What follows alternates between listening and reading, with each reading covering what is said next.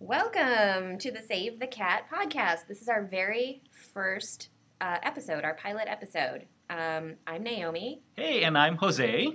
and we're here to talk about uh, things related to Save the Cat. Yep. Right? Okay. How are you doing today, Naomi? I'm pretty good, but uh, I'll be honest, little nerve wracking to have a microphone in front of me. I think it's same with me. I'm just, you- I'm not going to stare directly at it. Yeah, okay. We will okay. not look at that. We will not look at the mic and get Yeah. this podcast going. Yeah. All right. So here's one thing that I always, you know, encounter with uh, with writers. You know, Save the Cat, like the Save the Cat podcast. The great thing about Save the Cat, everybody talks about Blake's 15 beats. Yes. And Blake, even in his book, mentions that for him, the hardest beat, or what the writers seem to have the hardest is the bad guys close in. hmm Right. Now, I kind of disagree on that. So I wanted to ask you, uh, do you feel the same way? Do you think the bad guys close in is the hardest beat that writers have to get through?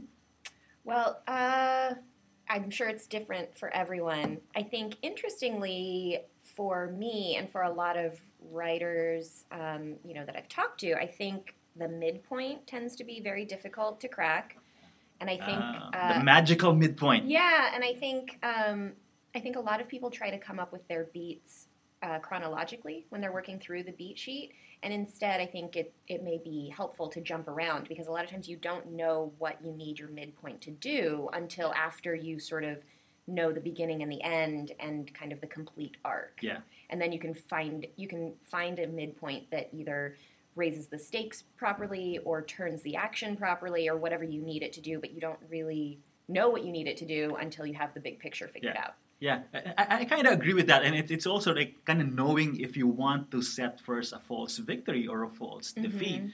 at midpoint.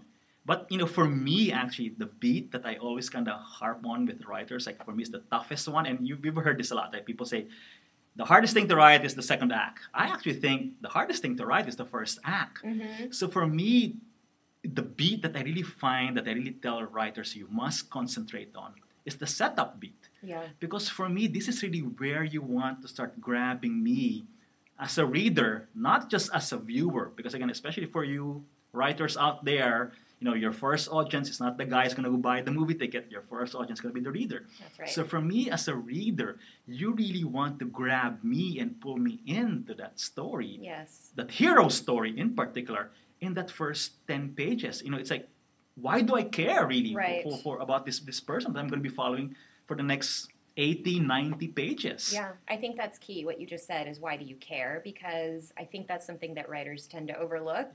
You know, in trying to set up enough information to get the story going in those first 10 pages, I think a lot of times that's what uh, falls by the wayside is like you have to actually make me want to read the story, not just have enough information to follow the story. You have to make me want to stay in it and Yeah. want to keep going and, and want to get to page 11.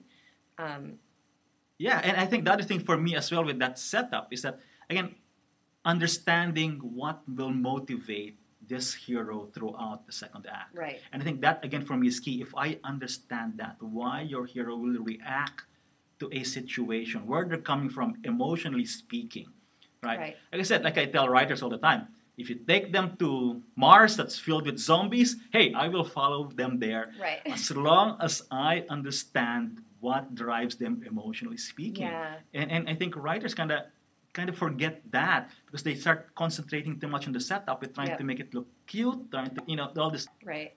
you know, all these little devices that's happening Yeah. you know in the story but they kind of forget who really it's all about Right. I think, yeah, I think uh, writers tend to get bogged down in what information do they need to present, and then they lose track of, um, or maybe not lose track of, but in the first 10 pages, they forget that they're actually telling a story also. Like, because in the setup, it is setting up all the context that they need us to have to understand the story, but they, you know, it also still has to be an engaging story in those first 10 Yeah. pages too. I will say another big problem that I that I have noticed in the first sort of 10 pages of any script is clarity. Like that's how you can actually tell a professional writer from someone who's still learning the craft. Yeah.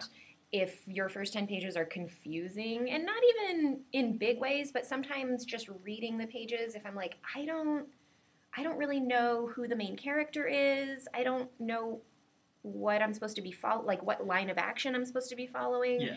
That's a big tip off that, you know, the writer maybe is still figuring out the story themselves. Yeah, and I think what's key with what you just said is, and I've, I've, I've experienced this myself, is that, you know, sometimes just in those first 10 pages, I'm not even sure Mm-hmm. whose story Yeah. I'm following. That's kind of big, you know, it, it, it's, we're getting to that big red flag zone. Right. Right? Of, okay, you're not being clear enough as the writer as to whose story that you should be following. Right. And I understand there, there are scripts out there, there are movies out there where you Yeah. kind of start off with one character in the first minute or so, and then it jumps right into who's Sure. going to be a main hero, and that happens. But once you jump into this, who we, who really will be our hero, Right. we really need to understand Right.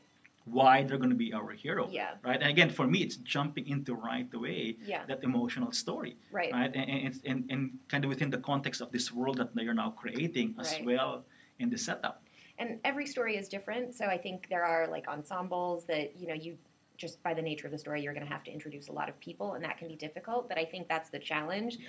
that professional writers are able to meet is they find a way to make you care about either the main character or the couple of main characters so that you are emotionally engaged right away and it is clear who you're following for the story you know even if they introduce the villain first and then the hero or whatever order it happens there's still a clear setup of whose story this is or who we're going to be watching. Yeah, you know? yeah, yeah, and, and even just kind of adding to that, even it's that you know, especially if like you know, if it's like a science fiction world, Mhm. right, where it's it, there's this great kind of big, I call them visual hooks or physical hooks, Mhm. right, to the story. That, you know, whether they're, they're, they're time traveling devices or Right. whatever they are. Again, I think like you were saying with the professional writers, they kind of know to sort of put that aside Mhm. to a certain degree Mhm. and, and, kind of let the hero take over and kind of tell really the reader that you know all these great things this nice blinks we have that's going on the side Right. but follow the hero Right. because no matter where they're gonna go Right. again no matter what time traveling they're gonna go against dinosaurs against zombies against aliens whatever it is it's not the story the Right. story is gonna be the Right. hero Yeah, that's a, that's definitely a trap of genre movies because there's so much uh, world building and rule setting that needs to happen, right? But that stuff has to happen in tandem with introducing the characters and getting us engaged into the story. Yeah. That's true. Yeah, yeah, yeah. And again, it, it seems like we're talking so much, a lot now about what's going to happen in just those first 10 pages. Yeah. Well, they're Right. important, and also the first ten pages can be surprisingly long. Yeah. you know what I mean? Yeah. If you're reading, if you're reading a lot of scripts, Yeah. you know, sometimes you're like in the first 10 pages you're sort of like wow i feel like this should be moving faster you know i there's there's a lot of room to set up everything that you Yeah. need and you really have to get the momentum going right away so that it doesn't feel like a drag in that Yeah. first section too Yeah, yeah, yeah. And again, once, and, and this is really for, it's, it's harder for when you're the writer, right? Because you kind of don't see or feel the pacing when you're Mhm. reading your own work. right And that's why it's important to have somebody else read it and kind of get their reaction, even just based on the pacing of it. right right? Did they feel like, like you were saying, does it start to drag, or did it really kind of flow in those first ten pages? yeah And yes, there are those moments reading a script where it's like, I'm only on the sixth yeah page. i know What? You know, it's like, but there are also those scripts where like, I'm already in page twenty-three. Right, right, what? And, right. I, and and and you know, it's because again, yeah you're being engaged. You're you're, Yeah. you're capturing you know the your, your, Yeah. your reader. And I don't, and I hope that no writers listening to this are feeling bad about Yeah. their first 10 pages because I just have to say I've been there too. I have very boring first 10 pages, and that's the whole point is you write them and then you get feedback and then you make them better. You know, like you have to get them out there, but uh, we're just talking about sort of the importance of making them as good as you can. Yeah, you know, I, I completely agree because like I was just telling you earlier, in, in a project I'm working on right now, it's like the first three scenes are just like dying to Yes. get to those first three scenes. But again, it's not going to be perfect, Right, right? And I think a lot of newer writers have to know that, right? Right. It's, it's not going to be perfect. right. It's your first draft. That's the Yeah. reason why they call it the craft draft, right? Right.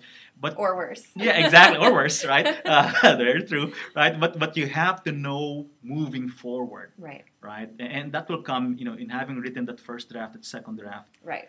knowing what the ending is, right? And kind of working your, your your your way backwards, Yeah. kind of way, but to Yeah. feel it, and kind of knowing what is more important, what are the things you can kind of Right. push to the side Right. and concentrate on. Right. Yeah. You shape it each with each pass. I think it gets like in sharper focus what you're trying to do and what you need to accomplish Yeah. every time you go through it again. All right. So I think you know that's it. That's all the time What we a- have for today. Yeah, what a what a rambly first episode, but Yeah. hopefully that had some good um, I don't know. Yeah, and hopefully, like we were just talking about, it didn't drag. It went really fast in a good way. Uh, so we'll catch you guys next time. Thanks, Naomi. Um, Thanks, Jose. all right. All right, everybody. Thank you for listening. And like I said, hopefully we'll see you again the next time. yep. Bye. Bye.